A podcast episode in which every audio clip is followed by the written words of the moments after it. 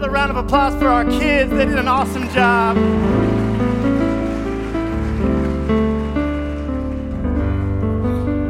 So proud of them. And uh, I've had the ability to be part of VBS for the past three years, and it's been amazing. Uh, just to be able to come together as a church and to see all the, I mean, so many people putting in so much time. Um, and I want to give a round of applause just to all of our volunteers at VBS one more time, uh, just pouring themselves out. And, um, you know, it's been amazing just to see the impact that this is having. When you look at these kids and you see just the, the kinds of lessons that they're learning, to see them getting to know God little by little and see their faces light up at these different lessons. And it's been a great theme that we've had uh, at VBS. Uh, life is wild, God is good, and we've seen many different applications of this and through the different days. You know, we learned that, you know, when life is unfair, God is good. That's right. Thank you. Uh, our, our friend the rhino helped us understand that. Um, and then, you know, when life is scary, God is good. Okay, you're getting the hang of it. Yeah. You know, when, when life changes, God is good. How many of us have had changes in our life, right? We can all relate to that. You know, also, you know, when life is sad, God is good. You know, I know that we all experience sadness in many different ways. You know, a good, good friend of mine, Matthew Encarnacion, just lost his grandma last week. And I'm just thinking about him and praying for him. But we all experience loss and sadness and difficulty in life. But no matter what, God is good. And then, you know, also when life is good, God is good. And so this is just amazing lessons that I think we all can be reminded of, right? Because life constantly is throwing things at us. And it's important for kids to understand that, that even in those times that God is good, but I think it's also so important for us to be constantly reminded that God is always good in our lives. And even, you know, these songs that we sang, today. You know, the first one, that I'm trusting in you. Wherever you lead me, I'm gonna follow. Even when life is crazy, I'm trusting in you, God. We need that reminder sometimes, don't we? You know, in that second one, there's a whole lot of change coming your way. Because, like it or not, nothing stays the same. The longer you live, the more you understand that, right? Just over and over again. And then, obviously, that last one that we sang, leaning on the everlasting arms. And so, just briefly before we take communion, I just want to expand on this idea and just understand this and reflect on what it really means to lean on the everlasting arms. How many of us are leaning on the everlasting arms of Jesus right now? Okay, I appreciate that, right? Those of us who made that decision to say Jesus is Lord and to follow him, that's what we believe, that's what we're doing. That even though life is overwhelming and we're stressed out, that we can always lean on Jesus, on his everlasting arms. But you know, I want to ask us a question. I want us to all ask ourselves what are you leaning on? What am I leaning on? Because in this life, in this world that we live in, we know that we're tempted to lean on a lot of things. And the world is constantly putting things in our path, in our minds, in our eyes, just to see, hey, you know, you can lean on this instead. You know, you're feeling overwhelmed or stressed out or like you really need help. Let's put some things in our path. And, and so we know, we know what these things are, right? This is a big one, right? How many of us are tempted to lean on money sometimes, right? To, to lean on financial security, you know, to understand like, oh man, if I could just make a little bit more, if I could just have this kind of lifestyle, if I can go after these things and, and have these things, then when I'm stressed out, I can just lean on that. Right? I can rely on that number in my bank account or, or whatever it is. I can rely on my house. I can, you know, look at these, even just, you know, home improvement projects, things that we, oh man, I can spend money on this and this and that'll make me happy. All right, this is a constant struggle, especially in this country that we live in where we have a lot and we tend to just want more and more and more. You know, I think about other things, just on a smaller scale, you know, just entertainment, right? We can be tempted to lean on entertainment and things like that, and on, on media and on movies and music, to where we're, we're stressed out at the end of a long day.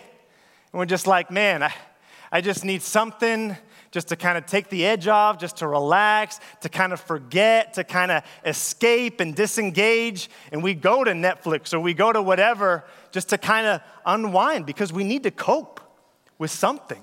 And so we turn to these things. You know, a lot of us get bored with our life, right? Especially teens in the summertime, right? It's already setting in, it like just started. But yet we can feel like, man, and, and we can just binge, right? We can just go, whether it's on our phones, whether it's the Marvel Cinematic Universe, we can just pour ourselves, our energy, our, our enjoyment, our delight. We're like, oh, and we, we get wrapped up in this. And suddenly we realize, man, I'm leaning on these things that aren't even real, that are just kind of portrayals of things. Just and, and again, with money, you know, God gives us these things, right? And, in, on one level, we rely on them because we have to eat, we got to pay the bills, we got to have a roof over our head, and that's good. God gives us these things, but we can get fixated on the things instead of the one who gives them. Right? And, and then suddenly we're so wrapped up in the thing itself, which is just a tool that's given to us by the source of everything that is good in our life. And if we can just get our minds right, we can enjoy these things, right? Like, like money or like entertainment and put them in their right place in our lives. And really have God at the focus, understanding that all these things, they're not everlasting, right? And they're, they're gonna disappoint us. And they're not always good. But God is good all the time, no matter what. And then the, the last thing I wanna talk about is people. All right, because God puts people in our lives, and we are so grateful right? So many of us have these relationships that are constantly helping us through. We can get advice, we can get support. We love our families, we love our friends, and yet people also can start to be the thing that we're leaning on the most. Where if we have a problem, we don't go to God. First, we want to call someone. We got, oh, I just got to go talk to this person. And we put strain on our relationships, don't we? And suddenly, you know, whether it's our spouse or our friends or our boyfriend, girlfriend, our significant others, you know, we put too much on them. We're leaning on these people instead of on the everlasting arms of Jesus.